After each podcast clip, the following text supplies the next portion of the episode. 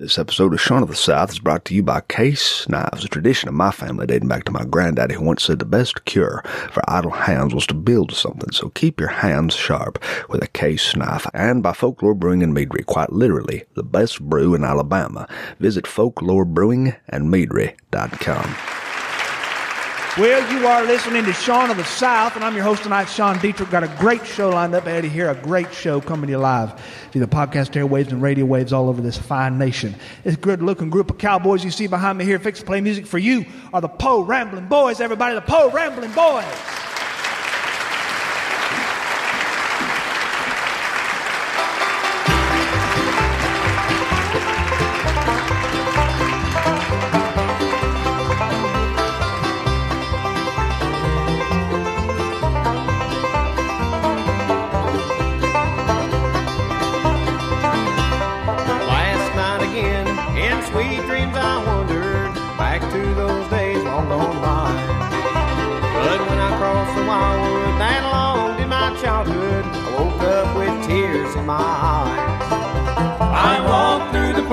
And look at the faces that left for the sweet by and by.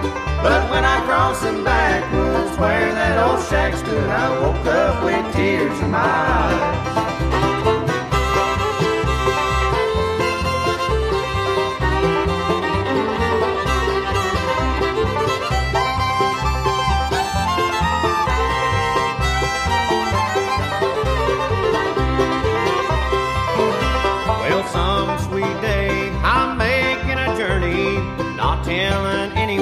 I don't want nobody weeping, weeping though I'm sleeping, or waking up with tears in their eyes. I walk through the places and look at the faces and live for the sweet by and by. But when I cross them backwards where that old shack stood, I woke up with tears in my eyes.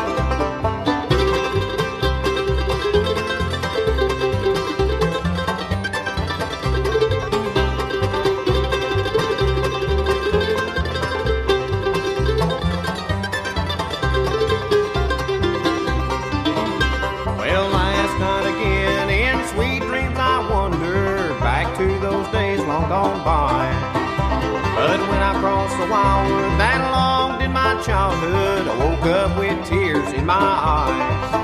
I walked through the places and looked at the faces and left for the sweet by and by. But when I crossed them backwards where that old shack stood, I woke up with tears in my eyes.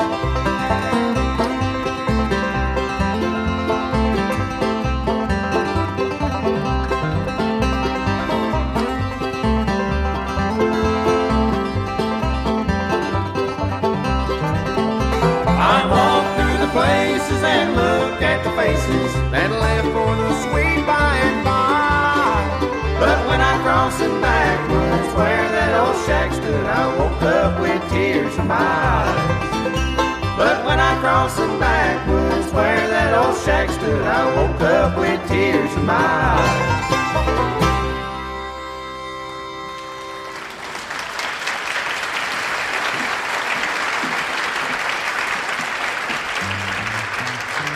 Well, this portion of our program is brought to you by visitnorthalabama.org. The Mountain Lakes Tourist Association visit the 16 North Alabama counties and make this state what it is. Let's talk about fishing for a second. The Alabama Bass Fishing Trail features 13 of Alabama's premier bass fishing lakes that stretch from the mountains of North Alabama heading south to the Mobile Delta. Now, you might lie awake at night sometimes and wonder if you're a fisherman or not. Well, here's the litmus test for you developed by the scientists at the University of Alabama. It's very, very easy. Very easy. You can do it in the privacy of your own home. All you got to do is look in your refrigerator, and if you see tartar sauce or cans of beer, congratulations. You're a fisherman. If you're not, don't worry, because you're about to be one. Alabama is a year round destination for anglers from across the country who tell their wives they're going fishing and then they haul very big, heavy coolers into their boats, but often forget their fishing rods at home. North Alabama is home to hundreds of regional and national tournaments across this 52,400 square mile state. So visit northalabama.org to find out more about it or hashtag visit North AL.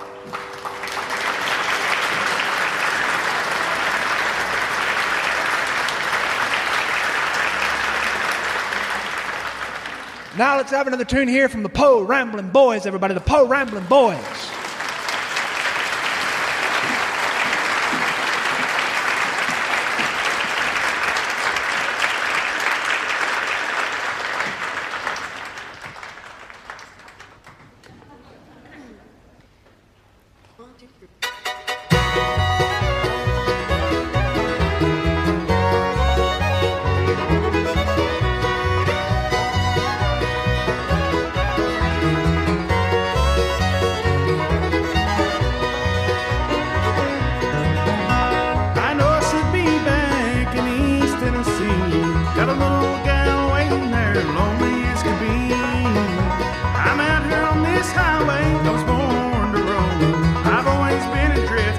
This highway's my home. Missing her never slowed me down. I get tired of the city, catch a ride to another town. I know I should be back in East Tennessee. I wonder just how long she'll be waiting there for me.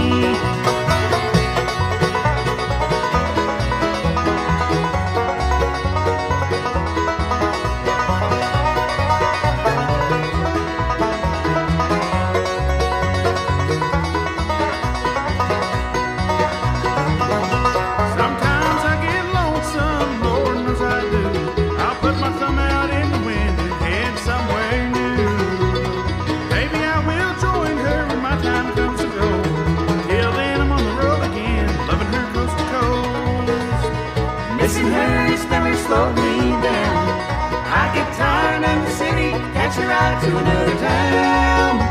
I know should be back in East Tennessee. I wonder just how long she'll be waiting there for me.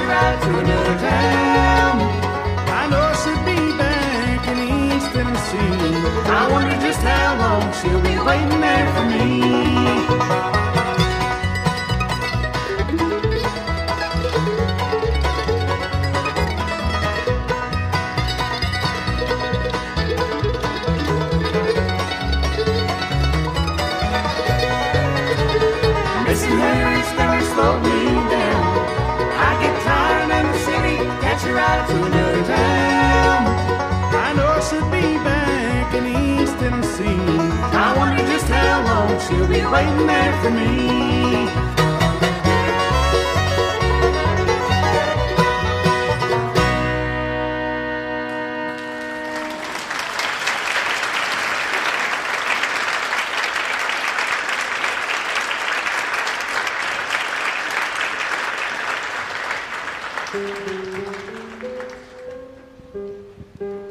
Now for the portion of the program where we read you a little bit of our mail sent in to us from listeners all over this fine nation who had nothing better to do than to tell us why they hate our show. this is the part of our program where I can look out into the audience and see the eyes of those listening glaze over as they drift deeply into REM sleep. And you can usually tell that these people are hoping and praying that I won't take too long on this portion of the program. And they're also praying silently to the Lord above that nobody out there listening to this podcast is operating heavy machinery. At least I am. Well, this message I'm about to read for you is a anonymous letter that came to me uh, this week when I announced that my wife and I were moving to Alabama. And the email reads Sean, I know you're moving to Alabama, and believe me, I'm not trying to talk you out of it. But last month, my family and I visited Florida for a seminar, and we had to drive through Alabama. And we saw this billboard on the side of the road with a red devil on it.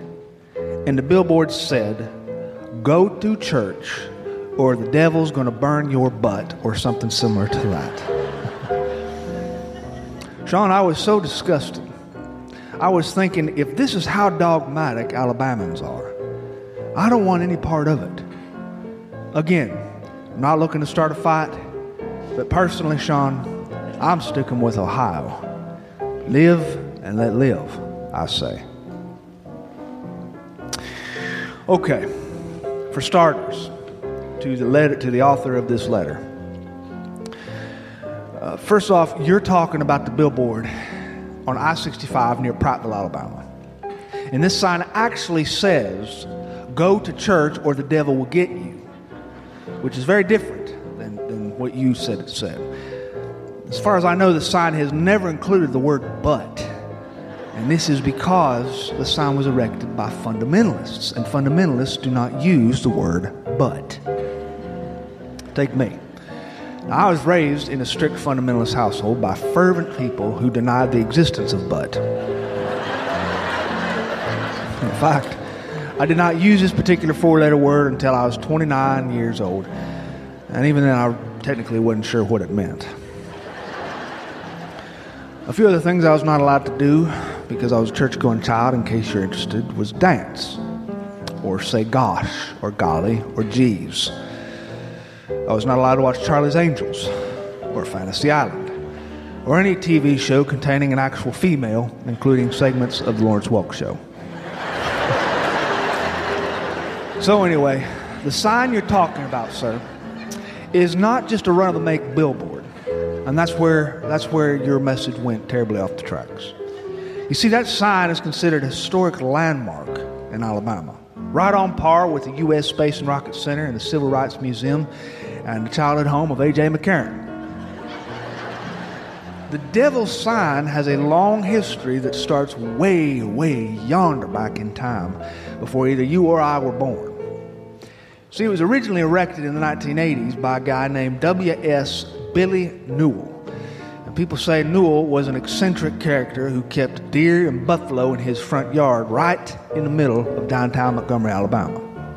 That's right, right in the downtown of Montgomery, Alabama, in cap- the capital city of Alabama, a metropolis with roughly 200,000 residents, home of Alabama's esteemed legislative body, and Rosa Parks, and the famous place where all the decisions were made in the Yellowhammer State. There were live buffalo roaming in the Newell front yard, leaving fragrant buffalo surprises in the grass.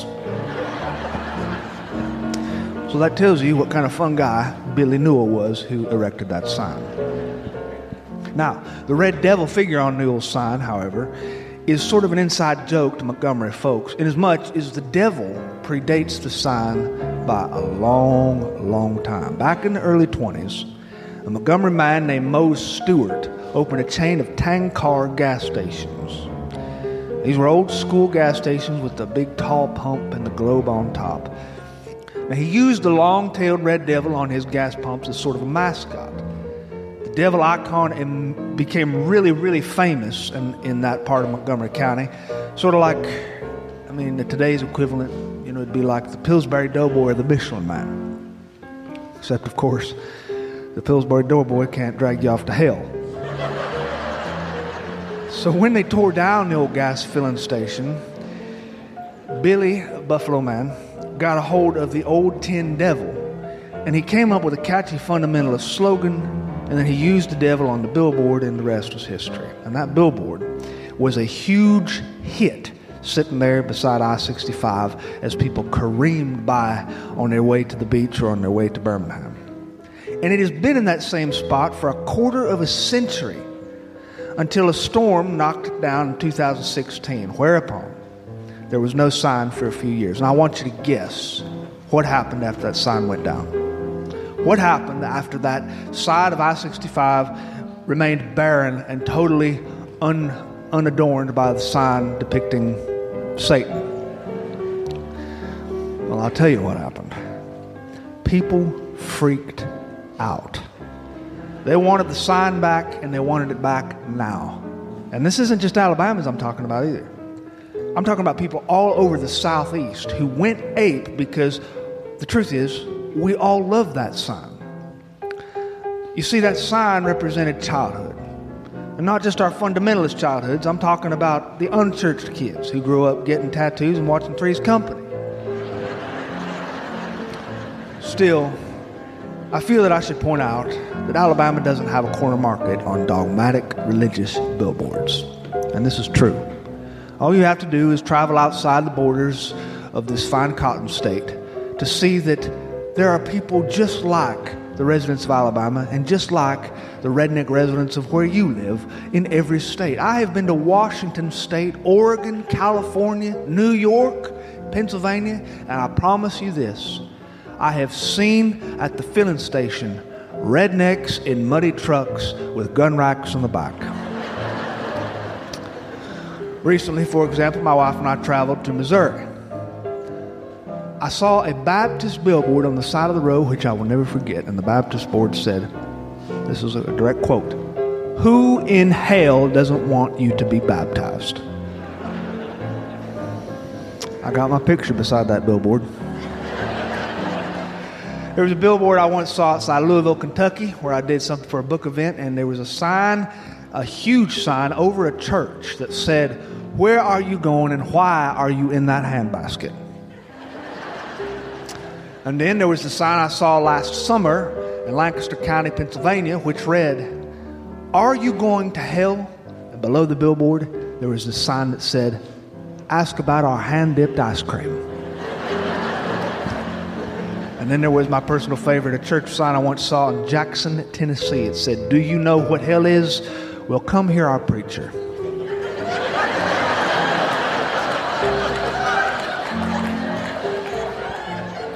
And there was the church sign my friend, an Episcopal priest, erected in front of his church doors one Sunday. It said, Lent is coming, so get your ash in church.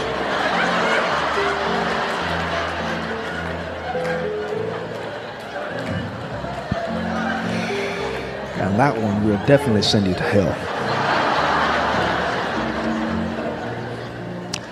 Even so, to the author of the letter who was sent, that was sent to me, no religious story about billboards would be complete without the story sent in to me by a reader named Randall Miller from Mount Pleasant, Michigan, way, way up yonder in the northern part of the United States. Randall says there was a billboard on his childhood school bus route that read, You can't hold hands with Jesus when you're in hell. Randolph said this sign used to terrify us kids. We would get chills up and down our spine thinking about the religious implications of that sign. Well, one year, shortly before the Michigan Ohio State game, a huge rivalry in that, in that part of the world, some derelict kid with a red can of spray paint altered the sign to read something else. And the next morning, as the children were passing that sign on their school bus, they read the sign aloud and they laughed until their gums bled. And the sign said this You can't hold hands with Jesus when you're in Ohio. and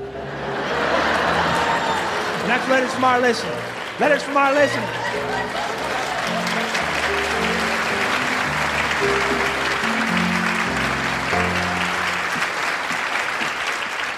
Now let's have another tune here from the Po' Ramblin' Boys, everybody. The Po' Ramblin' Boys.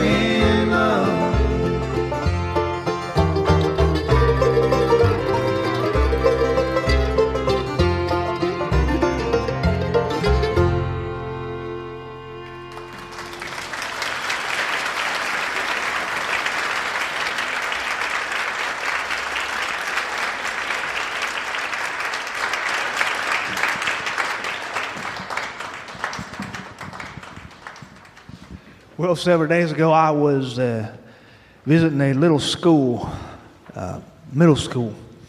I'm Going to visit Miss Welch's eighth grade English class to deliver a presentation on the English language and to tell everybody how to talk real good.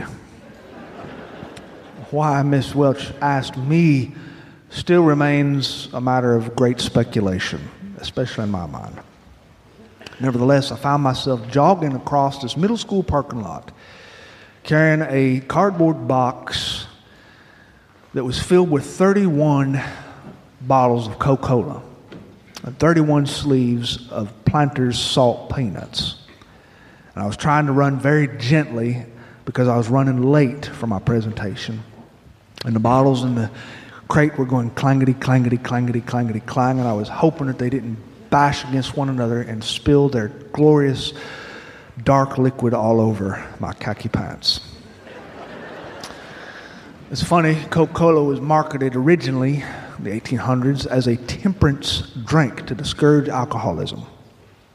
It was, it was literally promoted by the fundamentalists and evangelists of the, of the era, meaning that Coca Cola was America's evangelical drink. This I find to be just, just wonderful.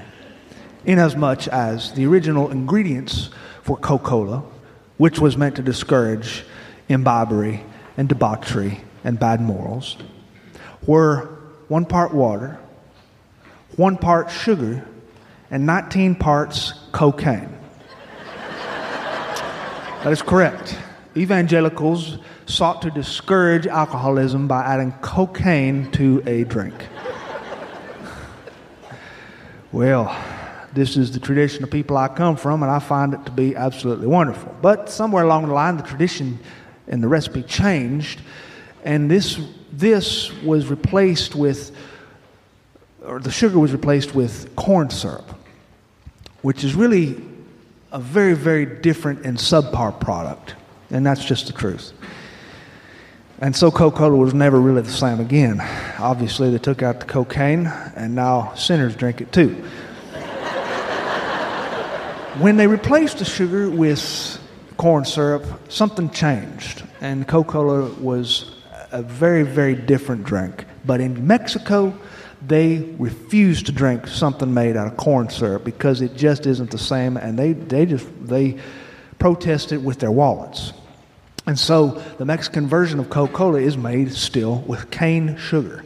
And I was carrying Mexican grade Coca Cola in my box. When I got to the front double doors, I hit the little intercom buzzer and I looked into the camera. And the little voice over the speaker said, State your business, please. And I said, uh, I'm here to deliver a, a speech for Miss Welch's eighth grade English class. I thought to myself, how different times have become. You have to get through security to get into a school. Back when I was a kid, this was not the way. If anybody wanted to come into our school, they just opened the door and walked right on through. When I was a kid, a man could have waltzed through our cafeteria carrying a shoe bomb, and we would have just waved at him. Then we would have stared downward at our imitation meatloaf covered in yellow gravy that resembled either snot or commercial adhesive. Today, you have to go through double doors, you have to speak into cameras, talk to intercoms, be frisked by an armed guard. And as I got to the first set of double doors, uh, there was a man waiting for me with a badge and a uniform. And he looked into my box and he said, What do you have there? I said, Well, this is Coca Cola and peanuts. And he said, My gosh. And the lines on his face, the corners of his eyes turned into little road maps as he smiled and his cheeks got real bulbous. He said, I haven't had Coca Cola and peanuts in a hundred years. I said, Does this mean you're not going to frisk me? he said, Turn around, big guy. Finally, I was buzzed into the principal's office. And when I got to the principal's office, I had to sign in, give my social security number, be inspected, refrisked, and donate blood. and then and only then was I allowed to visit the children. And so I waltzed through the hallways carrying my heavy crate of Coca Cola and peanuts as they clangety clanged in the box. And people just watched me walk by with this, these big eyes. What is he carrying in that box? Well, when I got into Miss Welch's class, she introduced me. She told the kids who I was, and they clapped for me, and it was so kind. It was so kind because these kids were kind enough and a little bit naive enough to believe that I was actually somebody a little bit well known. And this is, this is humbling and also very, very flattering until you realize that they would clap in much the same manner for a man wearing a clown suit. and as their applause wafted into my ears, you know what I was thinking? I was thinking backward in time about a million years into the past when I was this little boy with this little chubby white tummy and this mess of red hair atop his head and those two ears that look like a taxi cab driving down the road with both doors open. and then unnaturally long legs that were so long that my mother said that I looked like a man riding a chicken across the backyard. my legs were, were unnaturally skinny so that they looked triple jointed and bent in three places. My mama says when I was born that I was removed from the womb and that I looked like a extended albino frog. the doctor gripped me by my ankles and held me much the same way that a man would hold a dying chicken. In his left hand, he held me outward. In his right hand, he held flatly, and he brought it against my gluteus maximus with a loud slap and I began to scream and wail and complain, and that really set the tone for my life. I've been complaining ever since. And I thought backward, way backward. Do you remember how things seemed so big when you were a child? Everything. I can remember the baseball diamond. It seemed enormous. It seemed like you had to run six miles just to get to first base. Not long ago, I visited the baseball diamond that I used to play baseball on. And it's sad because they built a TJ Maxx and a Red Lobster not far from it. But the diamond was still there, and my trot to first base took 1.5 seconds. Amazing. I can remember the classrooms that I grew up in. They seemed like little sanctuaries, like, like walking into Notre Dame. Beautiful, big classrooms. There was always an upright piano in the corner where our teacher would play songs that we were forced to sing at gunpoint, songs that once they get into your head, you cannot forget them, you cannot undo them, you cannot remove them from your skull unless you undergo electroshock therapy. Especially, I think about the, the old filling station way out in the corner of the woods on a rural highway in the middle of nowhere where my daddy used to take me. That place used to seem enormous to me. Enormous. Built out of cinder blocks and brick with a little tin roof that was rusted, and those two gas pumps out front where Mr. Peevler and his boys would come out and they'd offer to scrub your windshield and check the air in your tires ask you when the last time you had your oil changed was. And you'd step out and you'd walk into that little store and you'd buy candy that you could only get at a place like Peevler's.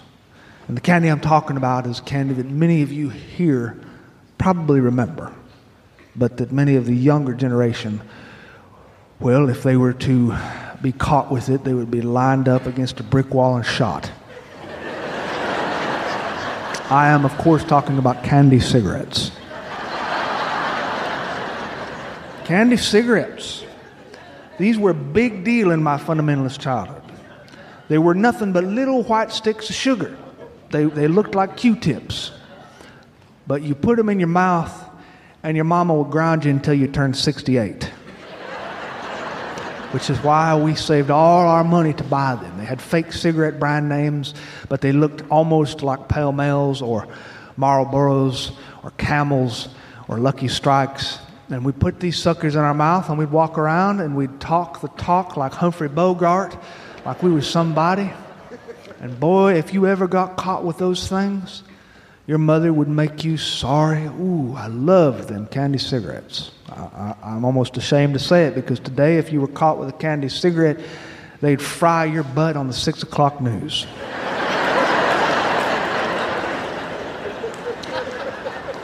We also had something called Big League Chew, which I imagine they sell today, but probably under a different name. And it was, it was in a little package that was meant to resemble Red Man Chew or Levi Garrett.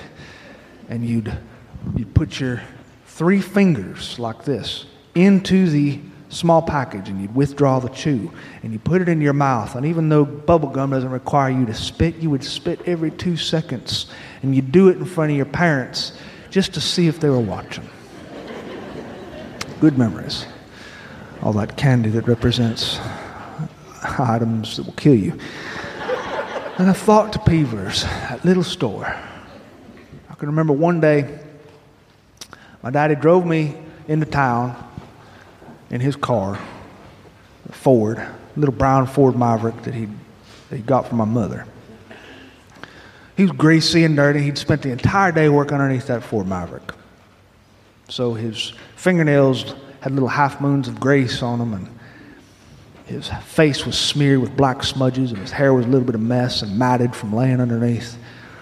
And there was a puddle of black motor oil on the back of his shirt laid underneath that car. My daddy was the kind of guy who spent every day of his life working. He was from a generation of men who worked harder on his off day than he worked on his on day. There were men who believed in purification by sweat. He mowed his lawn twice just to make sure it looked good. He painted his house with a Campbell's soup can and a brush, not because it was more efficient that way, carrying such a small amount of paint with you, but because it was more torturous and therefore it must be better for his eternal soul. For mankind was meant to suffer, and this is what my people believe. And we walked into Peevler's, as old man Peevler's boys were filling up the car, scrubbing the windshield. The little bell above the door dinged. I can remember overhead from a transistor radio somewhere in a windowsill or behind the counter. It was a little bit scratchy from static, from bad reception in the rural parts, was broadcasting the poetry of Willie Hugh Nelson as he was singing about angels flying too close to the ground.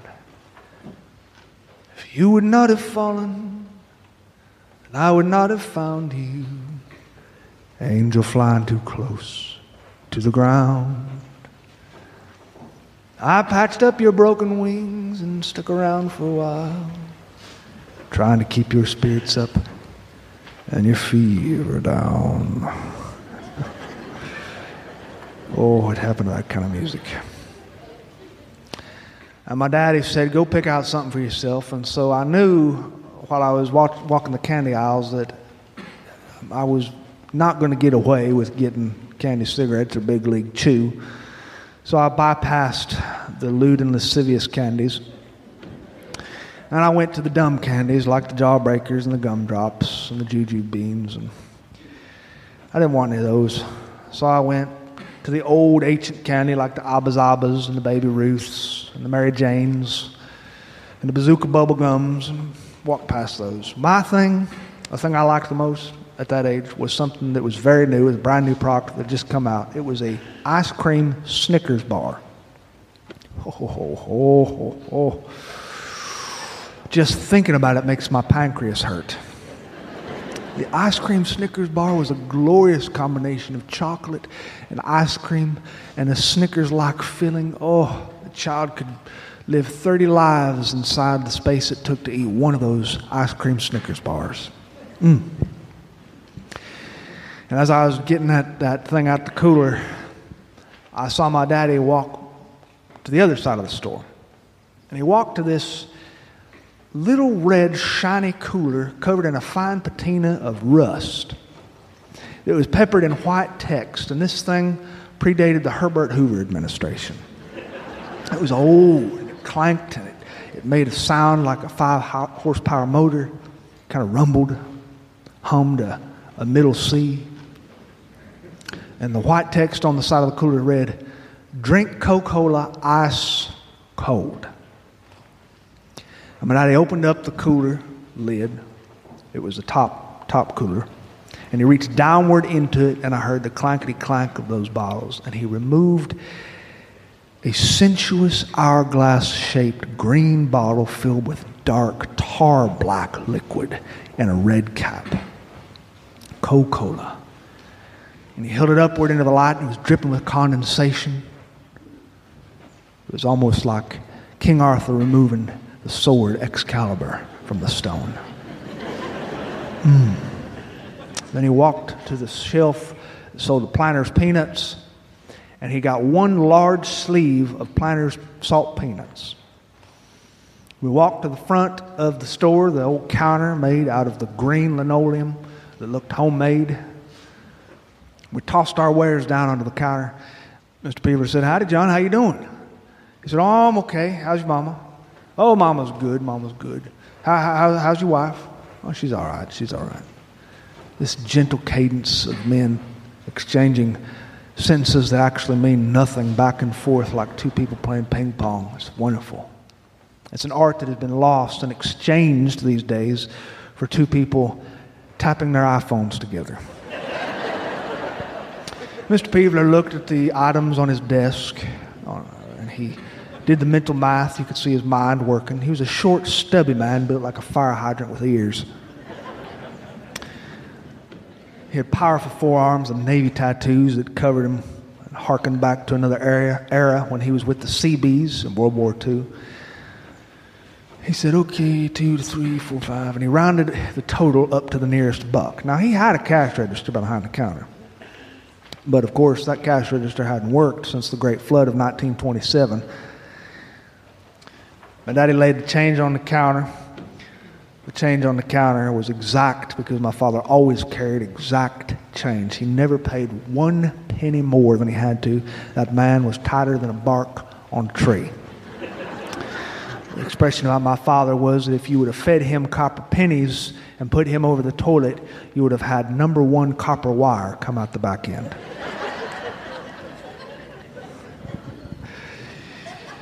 I'll give you five more seconds to think about that one.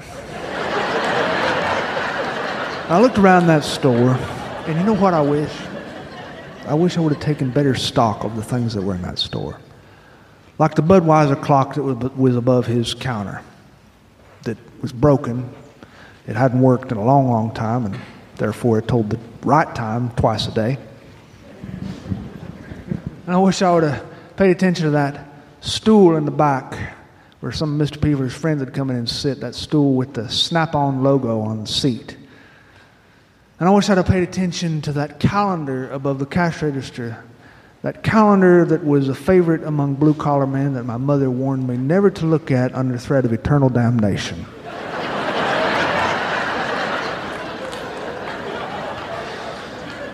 my father and I walked out of that store and we sat on the curb in the blinding sunlight. And my father reached in to his little sack and he pulled out the Coca Cola and he popped the cap on his belt buckle. And the cap flipped onto the ground and bounced around. And then he took one sip out of that Coca Cola to lower the level right below the Coca Cola letters. Then he used his teeth to open up the sleeve of Planters Salt Peanuts. And carefully he poured the peanuts into the mouth of the Coca Cola. If a peanut, perchance, happened to fall on the ground, that peanut belonged to Jesus. Once the peanuts were in the bottle, he put his thumb over the mouth, he turned it gently upside down and let those peanuts mix around. Then he turned it back over and righted the bottle and he handed it to me. He said, This is something my daddy used to do. Go ahead and try it. Well, hesitantly, I took a sip. And it was an interesting, unique flavor. It was a little bit salty, a little bit sweet, a little bit fizzy with undertones of Jif peanut butter. And I have been an advocate of peanuts and Coca Cola ever since. I have. And so while I stood before Miss Welch's eighth grade English class, I enlisted the help of two students to distribute the peanuts and the Coca Cola to the different students. There was one young man in back who was diabetic, so he got a Coke Zero. And the peanuts and the Coca Colas made their way onto the desks.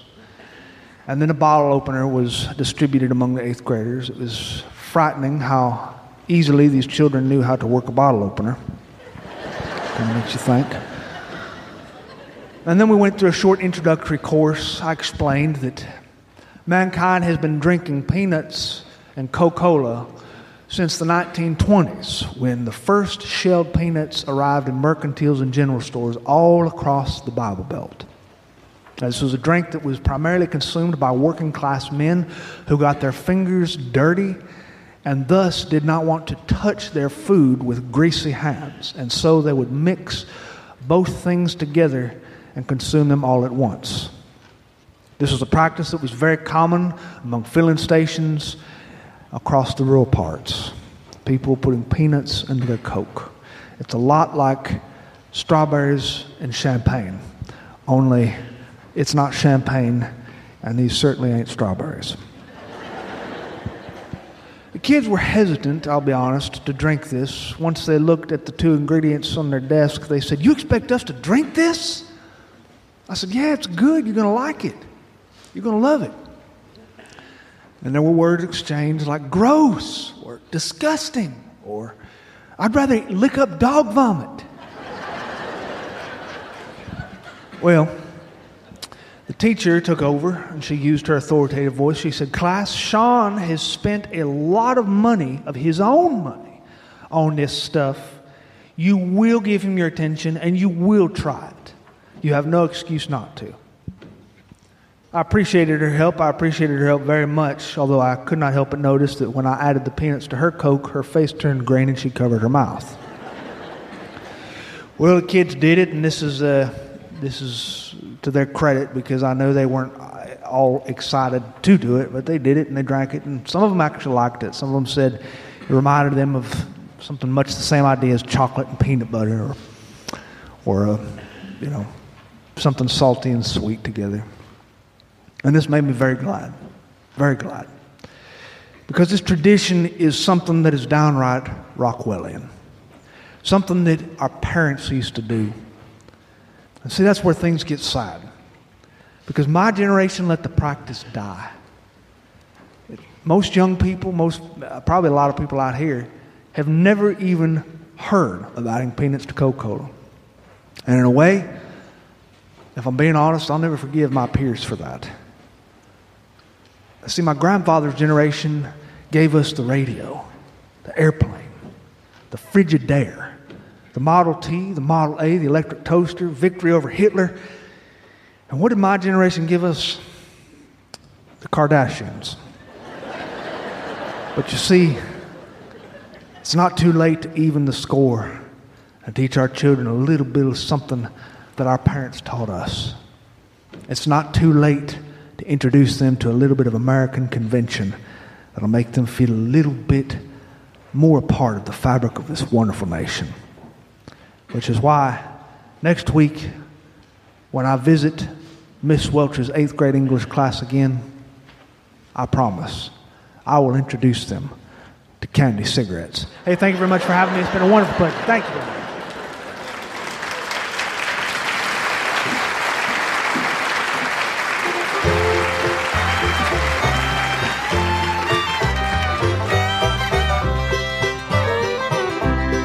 Thanks for listening to Sean of the South. Been your host tonight, Sean Dietrich, and man, it's been a bona fide pleasure coming to you live via these podcast airwaves and radio waves all over this fine nation.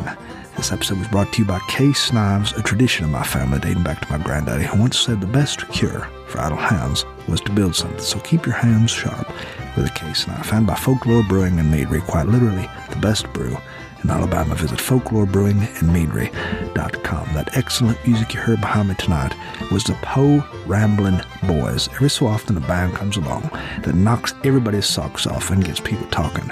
And I'm, of course, talking about the Po' Ramblin' Boys. These guys aren't just good, these guys are world class good. At a time in life when most people feel constantly distracted by technology and are barraged by the news, authenticity and straightforward honesty are paramount.